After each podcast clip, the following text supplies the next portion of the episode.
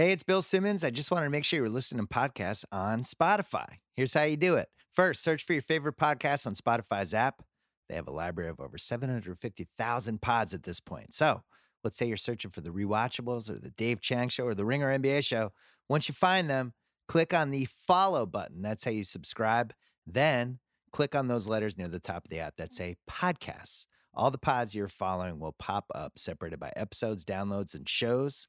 Wait, it gets better. On Spotify, you can adjust the speed of the pods to seven different speeds. 0.5 times is the slowest. I actually sound drunk at 0.5. You can do 0.8 times, 1.2 times, which is my favorite. Everyone sounds like they just had a good cup of coffee. And then there's 1.5 times, two times. And if you're completely insane, three times. Anyway, Spotify's app connects directly to many of the best automobiles in the world.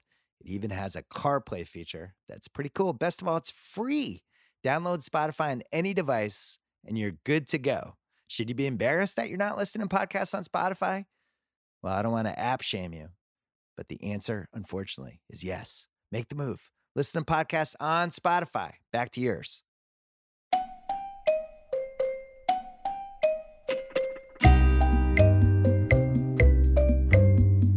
Hello, media consumers. Bryan Curtis and David Shoemaker of The Ringer here. We got a lot of great stuff to get to today. We'll talk about the various and variously kooky plans for sports leagues to start pumping out content ASAP. We'll talk about Bernie Sanders dropping out after the nightmare of the Wisconsin vote. We'll answer your listener mail, plus David Shoemaker guesses a strain pun headline and the overworked Twitter joke of the week. But, David, let's start here. On Monday, we talked about what it's like to be a parent during coronavirus. Now, I want us to have the companion discussion. Okay. What's it like to be a grown up kid like us and worry about your parents Whew. during this pandemic? Oh man. Well, I mean, I should say up front that my experience has been, I think, a little bit more uh, peaceful than a lot of the people that I've talked to. Um, it, I can, I mean, just anecdotally, it seems like um, not only is the over 70 set the most susceptible to the coronavirus, but they also seem to be the most just like woefully oblivious. But again, that's totally anecdotal and based mostly on the conversations with ringer staffers and and other close friends. But um, but I mean, my my point of view, I mean, my situation, I don't think is terribly unique. I will say one thing that's unique about it is, that- I mean, slightly unique, is I'm the adult child of divorce. My parents split up when I was 30, so um, you know, worrying about my parents kind of took on a new uh, definition in adulthood. You know, I mean, it's not, it's, I mean, my concern for them is framed a little bit differently than if they had split up earlier or if they had stayed together, obviously. But it is, it's a real thing. I mean, we were, by the time we were getting out of Dodge, it was, you know, a little bit, I was calling both my parents in North Carolina and they were just sort of like very clear eyed about it, but not in a very personal way. And both of my parents have jobs that kind of put them in harm's way to some extent. And my dad's a, a preacher. Um, thankfully, they they called off church really early and and uh, uh, did not bus anybody into services or anything nutty like that. They they've been conducting. He's been conducting church over the internet um, almost exclusively on YouTube and stuff like that. My mom is the works the front desk at a retirement community. Um, wow. and has been determined has been designated uh, essential employee an essential employee. So she's been going to work on a fairly regular basis. They actually had to move. I don't know if this matters, if this falls in the worrying category, but I'm constantly checking in to see what they're doing, to see like how safe she is. They're doing, they basically took her desk from the main lobby because for two reasons. One, because they needed the space for what I'm about to describe, but two, because the people who live at the retirement community were congregating at her desk because they didn't have anywhere else to go. Like they were like they were just sort of so they had, they were you know they had to stay inside the buildings. So they just kind of started moving further and further away from their normal routes, and they were just like hanging out at the front desk eventually, and they had to move the desk to keep them from standing there. Um, Mm. So they moved her desk into like what was formerly, a I believe, some sort of janitorial uh, room that was right off the main lobby. Now the main lobby is, I think, just used for. They have volunteers there who are taking the temperature of every essential person coming in and out. I mean, UPS people dropping off packages, etc. Um, and and doing the best they can to screen. So my mom is a doorway away from this, and you know, being taken good care of. Obviously, everybody that lives there is um, I mean, it is it, everybody's great interest to make sure everybody there is completely safe. Um, but she is there every day, and you know, I mean, she is uh, kind of in a potential hot zone. I don't know. It's a lot. It's a lot. But I mean, they. But I, I guess the, the end of the story is both my parents seem to be doing a very, very conscientious job. But it's just, uh, um, you know, it's it's it is it is definitely sunken in. It took a little while, but uh, everything. It, but they're you know, they're, it's still a constant concern. Yeah, my mom is. Yeah, I think almost in the same boat mentally. She's retired, former high school counselor, and um, it's the same thing. Clear eyed, to use your word about it, but also it's this process like it is for everybody about sinking in. And a funny thing about this uh, to put ourselves in their heads for a moment is that we live in this world where everybody's living longer, right?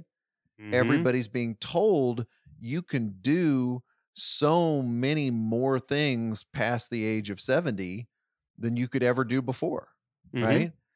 And then coronavirus comes along, and all of a sudden, that silver fox on the cover of AARP magazine, they're like, "Oh, I'm sorry, that that person who's living their best life and going on vacation and going to restaurants and having that extra glass of wine." They're like, "Oh, wait, you can't do that anymore. You, in particular, can't do that anymore." Mhm. And my mom said this to me the other day. I was really struck by it. She's like, I've never felt so old in my life, right? I've ever felt, you know, more like I'm old because I have to follow all these rules even more stringently than everybody else Yeah. because I'm at risk. And, you know, like it's just so striking to me because, like I said, society has been telling people for so long, you're not old, right? 70's the new 50, 80's the new 60, whatever it is. And all of a sudden it sinks in that, like, oh, wow, we're in the category of quote unquote old people who have to really watch out for this. Yeah, that's that's uh, that's really true, and I think that that's, uh, you know, I think from a distance where we're all kind of sitting, um, and I speak for our entire generation here. I think that it's something that we, you know, I mean, this isn't unique to us. I think you're always in denial about your parents' mortality to a certain extent until it's a real reality, and and kind of coming to grips with that and what is, you know, as clear eyed as you might be, I'm speaking about us now. It's still a rather intangible thing, you know. It's always intangible till it's not, and and it's um, you know, it, it's hard to know exactly the kind of conversations you should be having. You know, I mean, it's it's it, it, it- we're all in a sort of difficult position because you don't want to you don't want to be the you know you don't want to well i mean i was going to say you don't want to be every you know become your parents and sort of be tisk tisking them every day but i think for a lot of us we've already become that you know we're parents ourselves um but you know it's it's, it's a tough situation I have, during this whole coronavirus thing, become my parents to my mom. mm-hmm. Absolutely. I am a helicopter son now. And, you know, I, I feel this started when you and I are probably in our 20s or 30s, and you started to have those, your parent would do something that they probably shouldn't have done. And you'd have that tough love, now mom conversation, you know, and and and your mom at that point would say, Well, this is certainly a reversal because I used to have these conversations with you, right?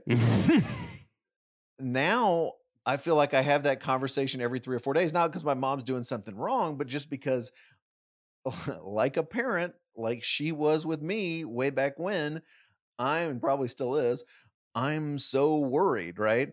And I, I find myself saying the exact same words that I that she said to me. It's like I'm just saying this, mom, because I love you. I don't want anything to happen to you. I know I'm being annoying. I know I seem annoying but I Mhm. just don't want anything to happen to you. It's just amazing how that's come all the way back around. Again, just down to the wording and down to that just raw, emotional, you know, just it's just like, you know, and I, I guess I finally understand is what I'm trying to say, right? I understand to a certain extent with my kids, but that just fear that something is going to happen that's going to be something stupid, right? That's just going to be some little thing that's going to lead to somebody getting sick or something. I, I, I just want to say I get it. I really do. And, you know, I, I think I've sort of told my mom that about 19 different ways over the last three weeks when we talk every day, usually in the late afternoon. I wanted to ask if you had the obligatory technology conversation with your parents. By that, I mean, here's how Zoom works. Here's how, like, some part of Prime Video or Netflix that you didn't previously understand works? Have you been down that road?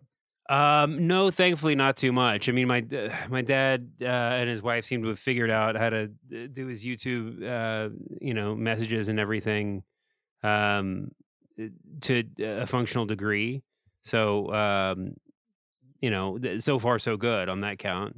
And you know, we've got FaceTime and and you know such technologies down pat pretty much since you know at least since the baby was born for sure. So I mean, we, we we're we're coasting right now. But I know my wife's family is all in on like you know different messaging apps and different face i mean different video conferencing apps because you know various technologies involved and the sheer number of people so uh, but they everybody seems to have adapted pretty quickly I'm, I'm pretty grateful for that the one my wife and i have done is when we rent a new movie on Amazon. Like we watched that new Emma, new version of Emma the other day. mm-hmm. So my mom and I share a Prime account. So I can call my mom and say, okay, we just paid $15 to watch Emma. So for the next 48 hours, you can watch it too from Texas. And I'm, I'm not mentioning any names here, David, but if you want to motivate your 70 plus year old parents, tell them they can get something for free over the next 48 hours. They're gonna push Oh that button. God. I can't wait. Let till me Jeff, tell you, I can't wait till Jeff Bezos hears this and takes away the free Amazon account she's been dining out on all this time. uh, just blew everything. I mean, it just it just to me the the one of the hardest parts of this is you and I I feel really lean into the role of loving, you know, son. And we're really really really really close to our parents. We, you and I are famous about getting on planes and going home all the time. We don't need a holiday to do that. And it just makes you feel so helpless because you're like I can't do that, you know? I can't do that. I even had the conversation with my mom the other day. She's like, if anything happens, I don't want you getting on a plane. I mean, just think about that for a second, you know. And I and I'm valiantly going to try not to cry in this segment, but you just can't help, right? Mm-hmm. At the time when you know, again, knock on wood, hopefully it's everything's going to be all fine, but they may need your help like they've never needed it before because you are literally endangering endangering your parents by doing that. Yeah. I mean, that to me, and they are thousands of miles away as, as they are in your case and mine. I want to bring in our producer Jim here too, yeah, please. uh, because his his situation is, I think, emotionally similar to ours, but even more so because his parents are in New York City, which is such an epicenter for coronavirus cases. How you been holding up, Jim? I'm all right. I mean, it has been brutal. My parents are actually in Westchester in the suburbs. My sister's in New York City, though. So if that makes it any better, any worse, I'm not really sure. Um, but yeah, it's been really hard from being so far away. As you were just saying about getting on the flight, about two or three weeks ago when Trump announced the international flight ban, I bought a ticket that night. I think I spoke to both of you guys, possibly. I Mhm. was just going to fly back to New York before some domestic flights were canceled or whatever it was going to be. And I was just torn. I bought a flight for like three hours later and then I canceled an hour later because I was thinking, you know, I can't even go see them and be with them. So I'd still have to like FaceTime from wherever. And God forbid they got sick if I did go back to New York. And then that'd be hanging on my head whether or not I brought it from the airport because they were just telling me to come back, but they weren't taking it as seriously at that time, which has been rough. Because now, like you were saying about feeling like you're becoming the parent for them, that's how I am. I ask every day, like, you know, first it starts with how was their day, and then I like try and subtly more try and figure out like if they left the house or what they did. And then um there's been times when I try and FaceTime him, like I'll FaceTime my dad and he doesn't pick up, and then I FaceTime my mom and she doesn't pick up, and I'm just wondering if they're out of the house. I'm like, what the hell are these people doing? And I'm like, I'm basically my parents on like a Saturday night when I was in high school, wondering where the hell I was, like what I was doing. It's really it's so I've seen- strange. I've seen a couple articles about people writing about how their spouse or partner is suddenly watching them work. Like, you know, you're usually away all Mhm. day Oh and your spouse and partner just didn't see you second to second. And then they just see how weird you are during your working life. And you're like, oh, I feel seen. I feel our parents are feeling that. They suddenly feel seen oh, because Oh yeah. you you know their whole schedule you know exactly like like i know when my mom's going to the grocery store if she's going to the grocery store i i didn't know that before right i didn't have that my mom and i are extremely close but i did not have that level of detail Right. and the other thing I, have been shocked by is just how much my mom does slash did. And you know it's just like you know it's again it's a it's the total you know dumb sort of son thing of oh i'm busy man and going everywhere and doing everything and my mom will be just fine watching movies up. No no she she was busy. She had all these social engagements. She had classes at uh, you know at the college and and and all these and you know and tons of stuff to do. And that's all been curtailed. I'm like wow i learned a lot Yeah, I actually said to my mom at one point, I was like, "You didn't leave the house the first twenty years I was alive." Like I was always wondering when she would ever leave the house, and she never would leave me alone. And now she has to leave all the time. It's amazing. I feel compelled here to talk about how lucky we all are, how privileged Yeah. Mhm. um, to have parents who are secure in terms of housing, income, and health, because that's clearly not the case for the rest, a lot of the rest of the country. Benji Sarlin is a great political reporter over at NBC, former colleague of mine. He was tweeting last week about his dad, Bob Sarlin, um, who is in a nursing home. And he says Bob Sarlin lives in a nursing home where 200 plus residents across five facilities have COVID 19. 200 people. Now, imagine that. Imagine the fear we're all enmeshed in here if they were in that kind of environment. He said the staff at the nursing home got one N95 mask a week and one gown per shift, and they cannot isolate sick people within those nursing homes. Um, Benji and his wife were were calling not as reporters, but just to kind of find out, you know, some information and and saying, "Oh no, you know, we're reporters, but we're not. This is all off the record. This is all personal." And found that the caregivers were actually saying, "No, no, we want you to publicize this because we need help, and we don't have help." Uh, in in the case of Benji's dad, he says his dad is disabled from a stroke and requires special care. Um, even scarier, on April 2nd, Benji Sarlin tweets, My dad tested positive for coronavirus tonight, but is doing well at the hospital. He appreciates any prayers. And then four days after that, he said he's still in the hospital receiving oxygen, but stable and in good spirits. The whole thing is very unpredictable, though. So taking it all day by day. Wow. So again, just to shine a light on, you know, what a happy, knock on wood, happy, privileged, everything position we're sitting in. It is rough. And people, again, it's just that utter helplessness, right? You know, you you you can't sometimes you can't do anything. And you, you know, even in this wonderful world where we can buy cheap airfares all the time and go see our parents much more than we could have like 30 years ago, you can't do it. You can't push the button. And I don't know about you, David, but man, that is that is a feeling of helplessness with my mom like I do not ever remember experiencing. Absolutely true. Uh, one more note on this. I was talking to my mom on Tuesday. She had just listened to the previous edition of the press box. And her first question, I am not making this up, Oh no. is Is David okay? He sounded kind of weary on the last podcast. Oh man. I probably was.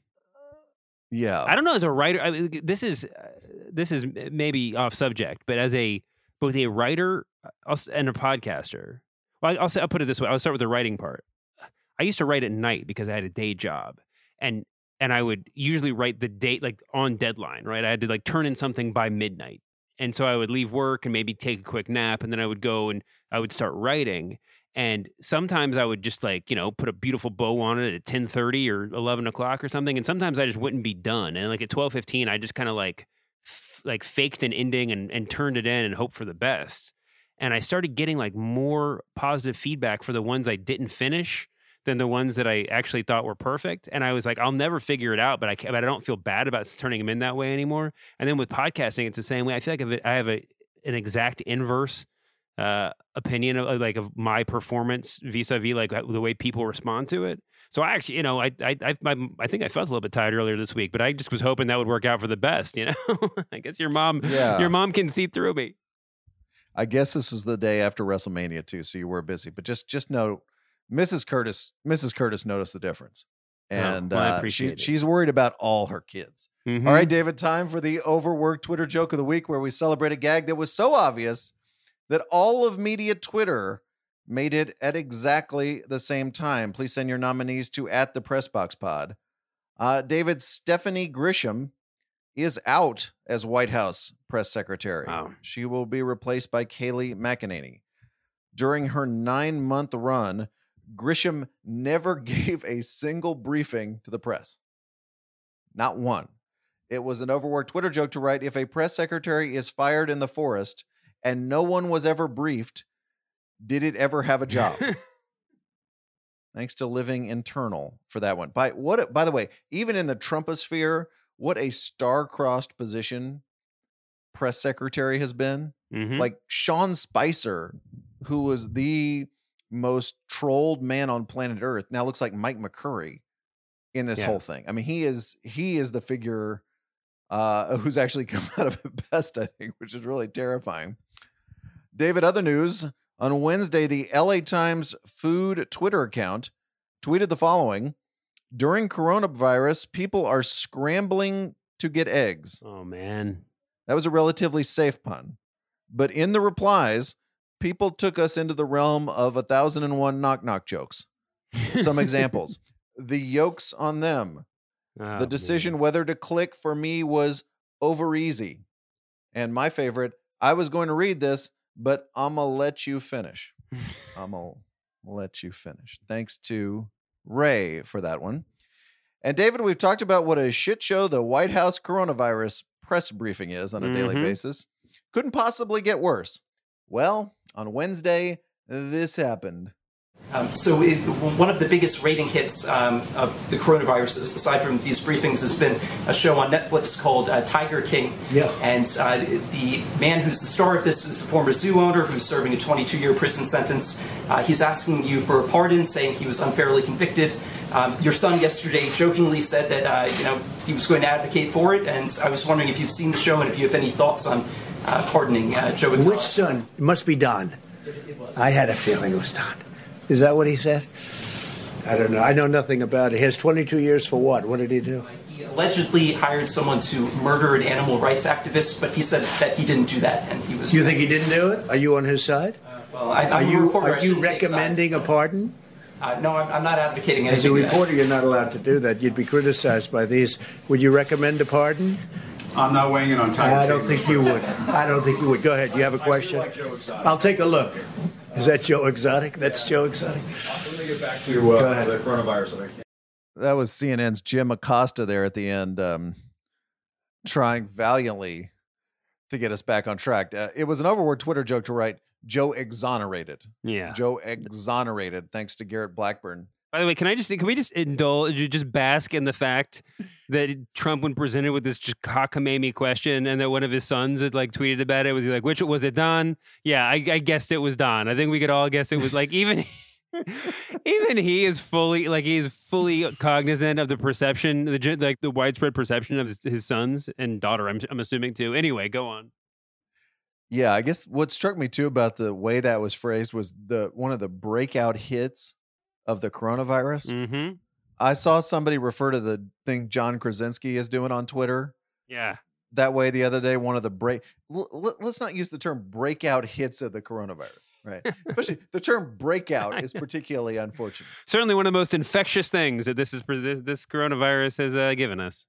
I, I hate the whole bad look, bad optics thing, but just stop it. Please, nothing should be a breakout hit of the coronavirus. If you find the White House coronavirus briefing and Tiger King to have the exact same amount of redeeming value, which is to say none, congrats, you made the overworked Twitter joke of the week. Time for the notebook dump. And David, don't you know those big sports leagues that have been on the shelf for a while have been sitting back saying, what's important is the health of the country. We'll only come back and stop playing when it's appropriate and not a second sooner. Ha ha ha. They didn't say that. They are trying to come back and give us the content that so many people crave. Got a couple of examples for you. On Tuesday, ESPN's Jeff Passan published a report detailing a plan by Major League Baseball to get the baseball season started by May. Hmm. That's Ooh. next month, with all the games taking place in Arizona. The plan would require, quote, players, coaching staffs, and other essential personnel to be sequestered at local hotels where they would live in relative isolation and travel only to and from the stadium. I recommend our colleague Zach Kram's piece on this. He wrote, "It's one thing to ask MLB players earning an average of four million per year to leave their families for months to play a game, an extraordinarily tricky thing, of course. But even aside from the inherent difficulty such a situation presents, players could have children born in that time, or family members die from the virus, or any number of other circumstances that would complicate a case for complete isolation." But when that ask extends to workers in lower tax brackets, the whole notion transforms from foolishly optimistic to Mhm. heartlessly rapacious. What did you think when you heard of the whole MLB plan? yeah, I think I co-sign everything that Zach said. I mean, it's it's optimistic is is I think uh, the the nicest way you could possibly put it. I mean, uh, you know, the NBA. We're going to talk about the NBA in a little bit too. Uh, I think that there's there we're we're at this weird spot where I think that we're edging towards a consensus that that that you know a plan needs to be in place. The, we as a country might benefit from organized sports, it's depending on how long this thing's going to go but it does seem to be a sort of like it's we're, we're at this crossroads between kind of a volunteer based plan which doesn't seem to be you know which would not nearly replace what is what is lost and th- this sort of MLB trial balloon which is just absolutely bonkers in the opposite direction now I will say that I floated this idea way before the coronavirus, and I'll take credit for it because I got so roundly laughed at at the time. But we were in a in a no no ideas are bad. I don't even know how this came up. We were talking about like what the future of sports were in some all hands ringer meeting. And I was like, you know, if you look at if you look at like basketball, I was talking about basketball in particular. But like, look at sports these days. Like, none of the athletes live in the cities they play in, unless they happen to play in L.A. None of the owners are from or or work or live in the cities where they own their teams. No one's watching. No one's going to live games anymore. We're all watching them on TV. No one has. I mean, the, the allegiance for your local hometown team is going down and down. People just pick the teams they like based on NBA League Pass. We're basically edging towards some sort of like sci-fi movie where there's like 12 teams playing basketball on the moon and you can and it's just like beamed into different places. And i actually pitched like why don't they just you know if there's small market teams forget about it. Let's just move all the teams to texas and california and florida. Like who's going to complain? Uh with with we'll, we'll leave one in new york just for fun. And uh and everybody laughed at me but like really that's what's being pitched right now. Like the best way forward in this crazy world that we live in is like you know like some battle dome on the moon where everybody's just going to fight for supremacy i mean it's really it's it's it's almost mind-boggling The NHL's idea was to finish out the season in North Dakota.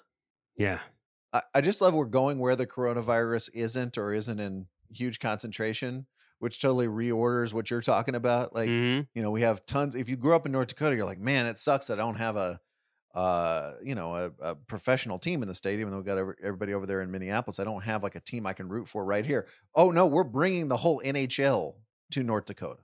That's an idea. Uh, the NBA looked uh, into options to stage its playoffs under quarantine with whole teams in the same hotel. To which LeBron James responded, "I ain't going for that shit." So that's uh, that didn't go over so well. Uh, my favorite though, eh, this is absolutely my favorite. Dana White uh, saying he Oh, is no. close to buying a private island where the UFC fighters would come in via private plane to have fights. Was this a Steven Seagal movie from our childhood that I'm forgetting, or is this like the is this the best or worst like boxing novel from the 50s that we've has been forgotten by mankind at this no, point? this is literally the backstory for Enter the Dragon. Like this is this is this is one hundred percent a a combat story that we've been living with our whole lives, just imagining Yeah, our he- whole lives. And then the New York Times reported the other day that he was going to hold this next pay per view on reservation land in California because he can evade the laws of putting people together. That is just wild. That is absolutely wild. Uh, the NFL is off right now, but of course they're going ahead with their the NFL draft, huge event here in a couple of weeks. There was this whole Peter King column I read with interest on Monday because all these NFL guys, or at least the people who write about them, are making it seem like this huge sacrifice that they're doing what they would normally be doing except they're doing it from Mhm. home instead of at the team facility.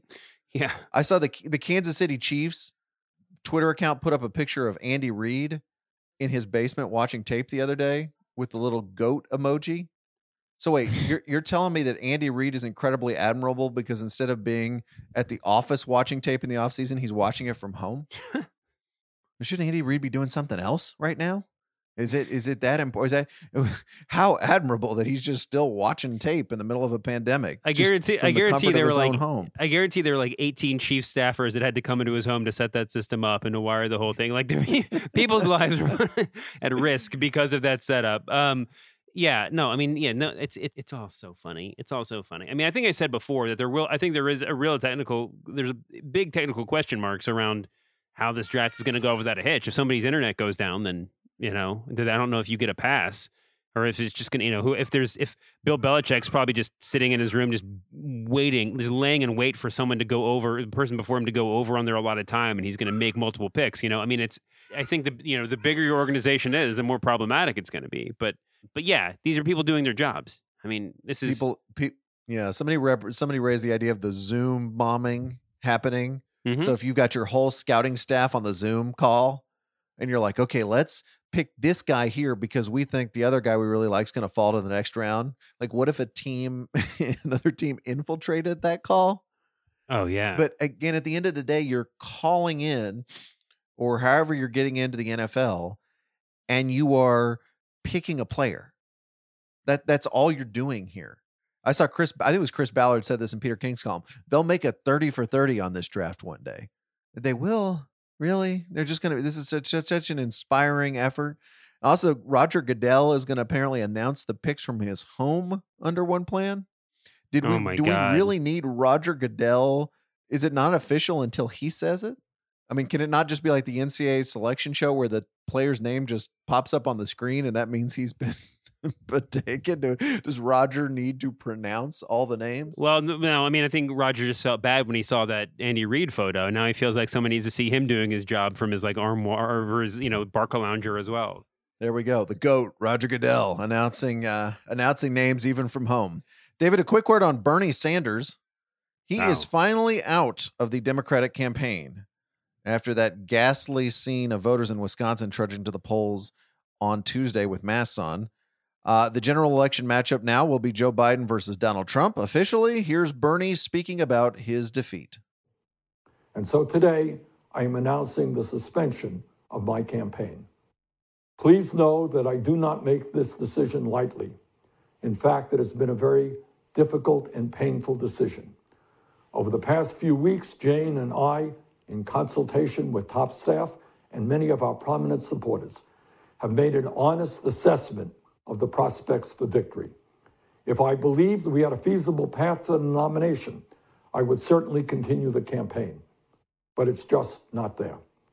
I know that there may be some in our movement who disagree with this decision, who would like us to fight on to the last ballot cast at the Democratic Convention. I understand that position.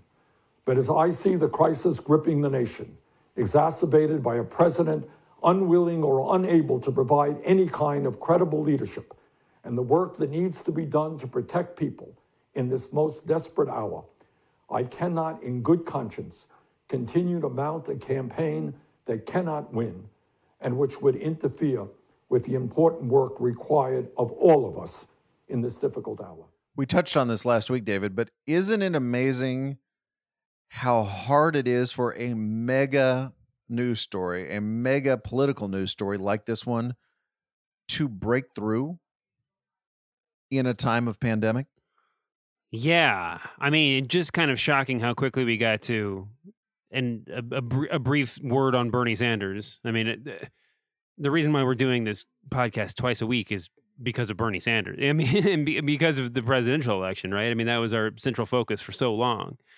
Um, and the campaign became a footnote, not just his campaign, but the campaign in general. I mean, the, the the primary contest in general became a footnote to what's going on around the world. I think is um, you know, all the explanation that you really need for what happened. Although it is interesting to think that, you know, that this sort of puts, uh, at least for Sanders, might have put the reality that he was facing into a starker relief, or maybe it made you know the maybe the appeal of a sort of quixotic candidacy, um, a, you know, a message candidacy was obviously just kind of out the window. But it is it is kind of interesting to think of of how Sanders himself got to this point. As soon as I saw the picture from the Wisconsin primary, uh, that was going all over the place the other day. This is the picture of the woman wearing a mask in line to vote. Mm-hmm. And she was holding up a big sign that says, This is ridiculous. And behind her, you saw this whole line of people wearing masks who were sent out there to vote because the Republicans in Wisconsin would not delay the election, wouldn't cooperate with the governor's attempts to delay the elections. That was the moment I was like, this is over. There is no way that Bernie Sanders is going to make people do this anymore. Mm-hmm. Like it's just not going to happen. And I believe that comes from, you know, as much from political calculation as as Bernie himself, just being like, I'm not going to subject people to this. People yeah. are putting themselves in danger. And to the extent that I guess we're going to have these primaries at some point, they've almost all been delayed at this point, but to the extent that I eh, the that me being in this race is just putting any single person in harm's way. There's just no way he's going to do that. No way. And um, at that point, I was just like, I don't, I don't see how we can do this. By the way, that photo was taken by a Milwaukee Journal Sentinel intern named Patricia McKnight. Uh, welcome to the big leagues. That was an absolutely incredible news photograph mm-hmm. that captivated everybody. Should we say a word about Linda Tripp? Yeah. Huge figure from the 1990s. Linda Tripp has died of pancreatic cancer. She was 70 years old. Uh, if you don't know who she was, she was the woman, government worker, who set part of the Bill Clinton scandal in motion by secretly taping her pal Monica Lewinsky and acting as a go between mm. uh, with reporters and other people uh, on the right. Do we have anything to say about Linda Tripp? R.I.P. Uh, I have no idea what to say. and this this feels like the like the test case for just mention and move on. I mean, I think it's worth noting certainly. Her impact on our young lives and the way that we view politics, I think, cannot be overstated. But I don't know yeah. if it was an inevitability or, I mean, at the end of the day, you know, what she did was will not be viewed by history as particularly admirable or particularly you know momentous but yeah i mean it did shift the way that everything that we will i mean every conversation that we'll ever have about politics is is going to be viewed for the lens that she helped create totally uh, monica lewinsky herself tweeted uh, yesterday no matter the past upon hearing that linda tripp is very seriously ill i hope for her recovery i can't imagine how difficult this is for her family. Let's do a little mm. listener mail, David. We do this every Thursday. Send us questions about anything at, at the Press Box Pod, anything at all. Our first one comes from Mark Casey. I love this question. What is the most approachable, non threatening homemade face mask color? It's a real debate in my house, Ooh. and I say teal. Um, dang. I mean, white slash like very pale medical green or whatever. Uh, no, I'm saying anything in the in the actual like a real face mask could be this color category is both by one definition more approachable because you fe- you you might be mistaken for thinking that that's it's safer and but it's also there's also something kind of off-putting about someone that might have just come from a medical facility um yes. It's so, chillingly medical. I would but, not I, I wouldn't vote for that at all. Um but so if it's just if we're just talking about homemade t-shirt or scarf based masks, yeah, I don't know. There's something teal seems a little bit like insouciant. Like there's there's something a little bit like like uh, there's a little the little like lack of seriousness there. I would probably say like a yeah. yellow. Like yellow has a sort of like formal formal uh kind of metaphorical function, but it's also like playful. Um, I don't know. I don't know. I mean, I, I if it's got to be a solid color, I think that would be my choice. Yeah, teal kind of sounds like uh, our moms who we were talking about earlier. That sounds like the, the color of earrings or scarf they would buy at this point in their life. I was going to say it's like that's repurposing old scarves for them. Yeah. Uh huh. This letter's from Dave Shockey. He writes, David and Bryan, What are you most looking forward to doing when the quarantine ends? This is apart from just getting away from your kids for an hour or two, because we all know that's number one for everyone. What are you looking forward to, David? two things. One, and by the way, I share this feeling with my kids and my my entire family. I don't. I'm not. I don't think the first thing I do is going to be to sprint. But uh, number one is uh, chain restaurant. Our every time we go to the store, we pass. There is a an intersection that has a uh, a uh, what Texas Roadhouse on one side, and wait, what's the other Texas Steakhouse? And a lo- Uh, uh, the Longhorn, the, long, a Longhorn Steakhouse? Steakhouse. Yeah, they're across the street from one another, and it has taken everything in our power to not just pull over and just like get some to go order from one of those places because I think at least one of the two is open. Ugh. So yeah, I mean, but it's not just the food because the food isn't the thing. It's sitting down. And my brother-in-law lives in New Orleans, and you know has been quarantined inside his place with his fiance for a while now. Just said was talking to my wife, his sister, the other day. It was just like, I just want to order appetizers. Like that's all I want. and then it, and I and I associate with that so much. It's like I just want to go somewhere where I can get some like fishbowl drinks, some appetizers that probably don't play off the main course very well. A nice big juicy steak, you know, maybe like a 64 ounce beer of, in a frosty mug of some, you know, something in that of that variety. Just somewhere where I can plop down in a leatherette uh, uh, chair uh, on a leatherette bench in a booth and just know that my butt will be there for like an hour plus while I'm just consuming. like that is the dream. That's number one. But then the other the, the other thing, which I guess is similar, but it's a it is a it's a desire that uh, that we've all that my whole family has had that doesn't I mean that's a thing that we've done that's fun whatever but it's overwhelming us. It's like the desire for like a cigarette when you see somebody smoking one in a movie. It's like we want to go bowling. Like I think is it Oh. I think because it's the most irrational the most the, the like the wrongest thing you could do right now between the, like it's germs in every direction but just to be in a bowling alley eating trash food again with the giant frosty beers and uh and just like just just being there doing this thing out in public it just it for some reason i i just cannot stop thinking about it It seems so blissfully normal. yeah And I think that's probably why it's powerful. Our pal Kyle Coster has a question about Big and Rich. Uh, if you have a question about Big and Rich, you get right to the front of the line. uh, he writes with the college game day theme song now an, an explicit threat. Do Big and Rich have any legal exposure to worry about? Here's here's the college game day theme.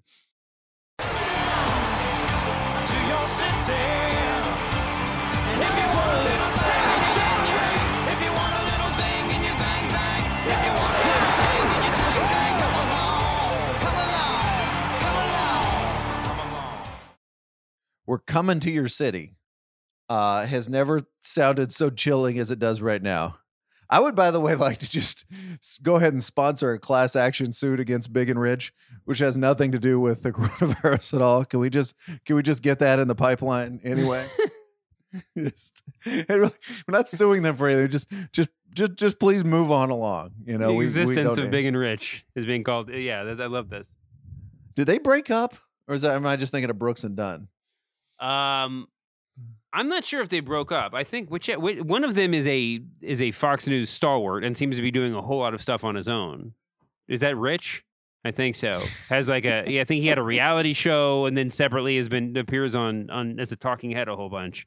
Uh, but I'm not sure if they formally severed their partnership or not. Our friend Scott Tobias writes this, David. Never too early to talk about 2028, right? Curious to see what you guys think about AOC as a torchbearer for Bernie's policies on a presidential scale. I think she attracts a broader coalition and might strike at a more demographically optimal time. What say you? Oh man.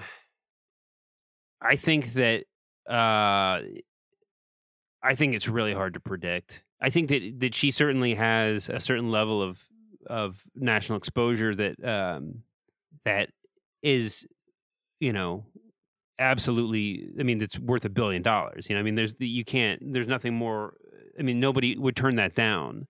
But um just the level of indignity that she faces at the hands of like the breitbart.coms of the world every day of the week uh, it's kind of hard to quantify i mean literally i don't know how to quantify the amount of damage that will do to her q rating by the time that an election would actually roll around um, So I mean, it's tough to say. I think just it's separate from all that. I think that she's an attractive candidate, but I think that I I think that she's got a long way to go. You know, and I and I don't think, um, you know, I don't. I mean, I just don't think the American electorate is the same as the New York electorate. I think that certainly she can work the same sort of far. I mean, leftist kind of upending the establishment sort of campaign. But I think the issues themselves have to get a little bit, have to broaden a little bit. But who knows? Here's what I think.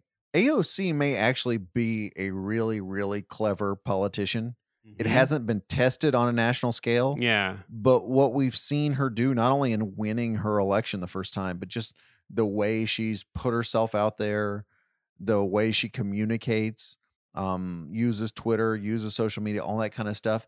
She she's really, really good.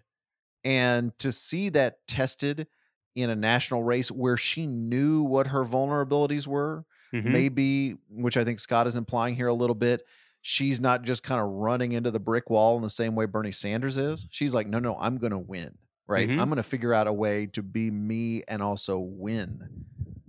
I think that'd be fascinating. Yeah. And as as you say, she's basically like Sean Hannity's lead story every night. So who knows? Maybe she's just been poison for half of the electorate now, and and it's might just not work.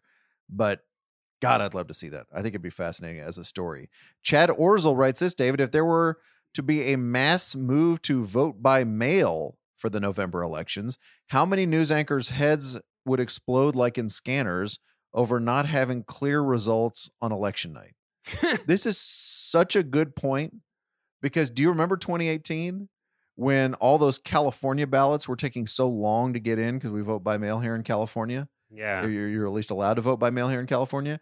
And Republicans, you saw just immediately, it's like when we don't count the votes instantly, there's we go right to well, what are they doing with the votes? Wait a second, this it's been a week, and and and the and the and the races are all changing. Republicans that were ahead are now losing because it, and it's over a week. They must be doing something wrong.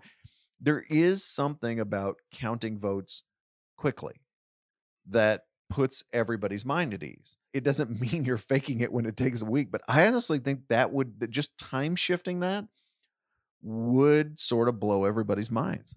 Yeah. I mean, despite the fact that the conventional form of or, or conventional voting methods of just, you know, ballot boxes and whatever else have um, been proven to be like corruptible a million times over in American political history, there is a sort of comfort in the sameness or in the normalcy of the process. And I think that anything else, I mean, as we saw in Iowa, I mean, any any divergence from the norm, even if it's totally explainable, is just going to be met with, you know, torches and pitchforks, and people are going to assume that there's like something nefarious afoot, even if it's going according to plan. And I think that's a real challenge for for our democracy. Full stop. You know, um, yeah. I mean, it's hard. I think viewing it through the lens of media is my, I mean, it's potentially really instructive. I don't know the answer, but like I can, ima- I mean, I can imagine a you know a whole week of you know nighttime broadcasts on on uh, all the networks, especially if I mean if there's any of the coronavirus issues still floating around. I mean, that it could be a media event. You know, I mean, it could be they, they might be happy to have it that way from a, just a crass viewership perspective. Um, yeah, more, it would more also be- content. It would also be just from a you know ethics on the ethics side. It would also be you know interesting to see how quickly they drop their aversion to the old school well, exit polls and telephone polls and stuff on election night. If they thought they were getting a getting a, a sort of a clear pit window into who the winner might be, I wonder if they'd jump back on in that direction more quickly. This letter, David, is from fellow Texan Rudy Klanknick. Mm. Because I'm so desperate for good news, I weirdly find Fox News more compelling than the actual news networks. Yes, it's propaganda, but the mad out Brigade are marching right off a cliff with the constant negativity. Discuss. I have to be honest with you. I've watched so little cable news in general since. I mean, I think I've I've had a, like in the past week, maybe like uh, like a a couple of forty five minute chunks where I was doing something else, but it was on. Um, but in theory, you. In theory, I um, I think what Rudy says makes a whole lot of sense. There has been, I've seen this and heard this a couple times in the last few days. People are like, I just want something positive in my life. That Mhm. doesn't mean I want like fake info like, oh, we're all going to be back at work next week or the churches are going to be packed on Easter. I'm not looking for that. I just when I look at that CNN body count, which is on television now all the time, Yeah. I just can't. My brain, my emotions can't take that day after day, week after week. So that is Mhm. really interesting. Not sure that Fox News would be the only place, first place I would go, but Yeah, you can change the you go. channel, guys. I mean, like, like, like, you know, the Price is Right is on. Like, there's a lot of there's a lot of stuff to watch out there. Yeah, but Drew Carey's wearing a mask, isn't he? No, I'm just kidding. Uh, from Gerard Gouet. Oh, I love this question. Why does Shoemaker seemingly laugh more slash harder on the press box than he does on the Masked Man show, which usually has actual comedians as guests? No offense to Bryan, but maybe offense to said comedians who can't make David laugh. Much love. David, what say you? I got to tell you, like, I have some of some of the the, the people that have come on the Masked Man show, the comedians in question. Dan St. Germain was on last week. He's hilarious. Well, for one thing, Dan is a is the kind of comic that like you feel if you go see his set, there's there's it, it's a very nervous sort of laughter that he evokes. It's like, and then eventually you're just rolling on the floor, but the first first few minutes you're just like, oh man, it's it hits too close to home. But that said, I've cracked up a lot of times when Dan's been on the show, but a lot of times I have comics that come on the Masked Man show and all they want to do is nerd out about wrestling, and it's it's like yeah, it's it's just like nerd. It, it, it's not a lot of not a lot, not so much just straight up joke telling. Um, but I think at the end of the day, it's just because I don't know. I think that there's there's something different about the recording process. I think because we've been doing this on uh, you know remotely for so long, I'm just sort of like literally waiting with bated breath, from, you know, waiting on every word Bryan's about to say, and so I'm sort of reacting in a real time uh, in a way that I'm not always on my other show. I don't know. That's a good question. Yeah, I would just say Gerard David. David is one of the nicest people in the world. Truly, truly a wonderful human being. What you're hearing is a charity laugh. That for me. That that's that, there was another one right there. I heard it. Jim pushed Uh, the finally- buzzer. I had to do it. Finally, David from Megan. What is the best story from when you guys lived together? Oh, What is the best story from when you guys lived together? Do you have something we can tell on the air? I'm not sure. Well, first of all, I do. I have one brief one. You mentioned this earlier. I mean, I I thought about this earlier when you were talking about becoming a parent figure for your parents. The thing that jumped into my mind at that moment, not even knowing this was coming, was when we were first living together at a, a top floor place uh, in a tenement house on on Pitt Street in the Lower East Side. We had a roof, private rooftop, and we were not like big. We didn't go out a lot. We weren't like huge, you know, uh, partiers or anything. But we started throwing parties that were just epic because we had a rooftop. We kind of lived in the Lower East Side, in an era where it was like a little bit of it had a little bit of like exoticness to it, and you know, people were just like interested to go down there and. Um and we you know we got everybody together we threw a good party or whatever but I just one of my favorite parts of the whole thing is the I remember you telling your mom I think you were talking to your mom like right before the party started. You were telling her we were about to have it and that we were inviting all these people over and how big the get like you were totally straight up. You were like, "Yeah, we went and bought a bunch of beers. We invited 200 people. We like whatever." And your mom was just like, "Okay, well remember just to ha- just remember to just have one or two so you don't get too drunk or anything."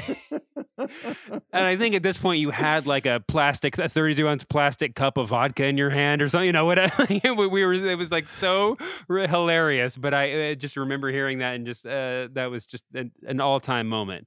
But You tied The- that nicely back to the beginning of the podcast. yeah, and we can we can cut it off there. But this, the first thing that I thought when I heard the question, my favorite story, the thing that I ended up telling, and this probably says this is eh, people always want to know about our friendship, but we lived together for so long, and we were friends for longer before, and you know, been accused any number of times of just enjoying each other's company more than anybody else's in the world, and that's definitely true. But Mhm. there was one time when one of our buddies had a bachelor weekend in New York, and we were, I mean, I don't think we would count him. uh, We weren't. We wouldn't be counted amongst his best best friends. But we were part of a group of like ten or twelve or so that were there, and um, one of the day, the first day, or maybe it was just one day. It was just like a Saturday of like multiple activities, and um, and the first thing in the morning at 10 or 11 o'clock or maybe it was later than that maybe it was afternoon was was we went to a shooting range in new york city which n- neither of us knew existed i you know maybe maybe it doesn't exist anymore but we went and we just shot 22s at like this basement shooting range in new york but i got there first we came set we traveled separately we probably eh, it it was reasonable to expect we would have arrived together but you had been out doing something that morning whatever and i got there and as i walked in the, the bachelor said, who was there with his brother. I was the first one in the door. The bachelor said, Hey, where's your partner? And I was like, I don't know. He's out doing something. He'll be here soon. fast and remember it's just him and his brother. Fast forward to to f- four or five hours later, we're at a bar having some drinks, and I mean, I'm sure there have been several other comments in that vein, just that I completely went over, like never even thought twice about. And as we're walking out of the bar to go to a barbecue restaurant at the, the Hill Country in New York, in, in, in Manhattan, just Texas barbecue, we were so excited. We're walking out, and the bachelor's brother sidles up to me, and he's just like, "You're just making small talk," and he's like, "So, how long have you and Bryan been together?" and I was just like, "Oh man." Like I understand why just trying to be nice, but like was so caught off guard. It's like I, you know, I understand why you might have thought that. Like these these moments are coming back to me throughout the day. And I was like, oh, I understand why you might have thought that, but don't. I mean, listen, like we're not. We're just roommates. Neither of us is gay. Don't even think about you know. Just that, that's you don't even worry about it, but don't but don't feel bad at all. And at that moment, you walked up completely unaware of this, only thinking about the barbecue restaurant, and you said, "I'm going to eat my weight in sausage today." And I just turned around and walked away and left you with him. oh man. I had completely forgotten about that. Uh, anyway, Wow. What a can- story.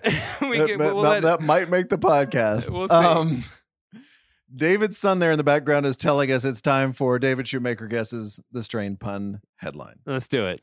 Monday's headline about a ballot initiative that could reintroduce wolves to Colorado was Colorado throws wolves to the vote. Yeah.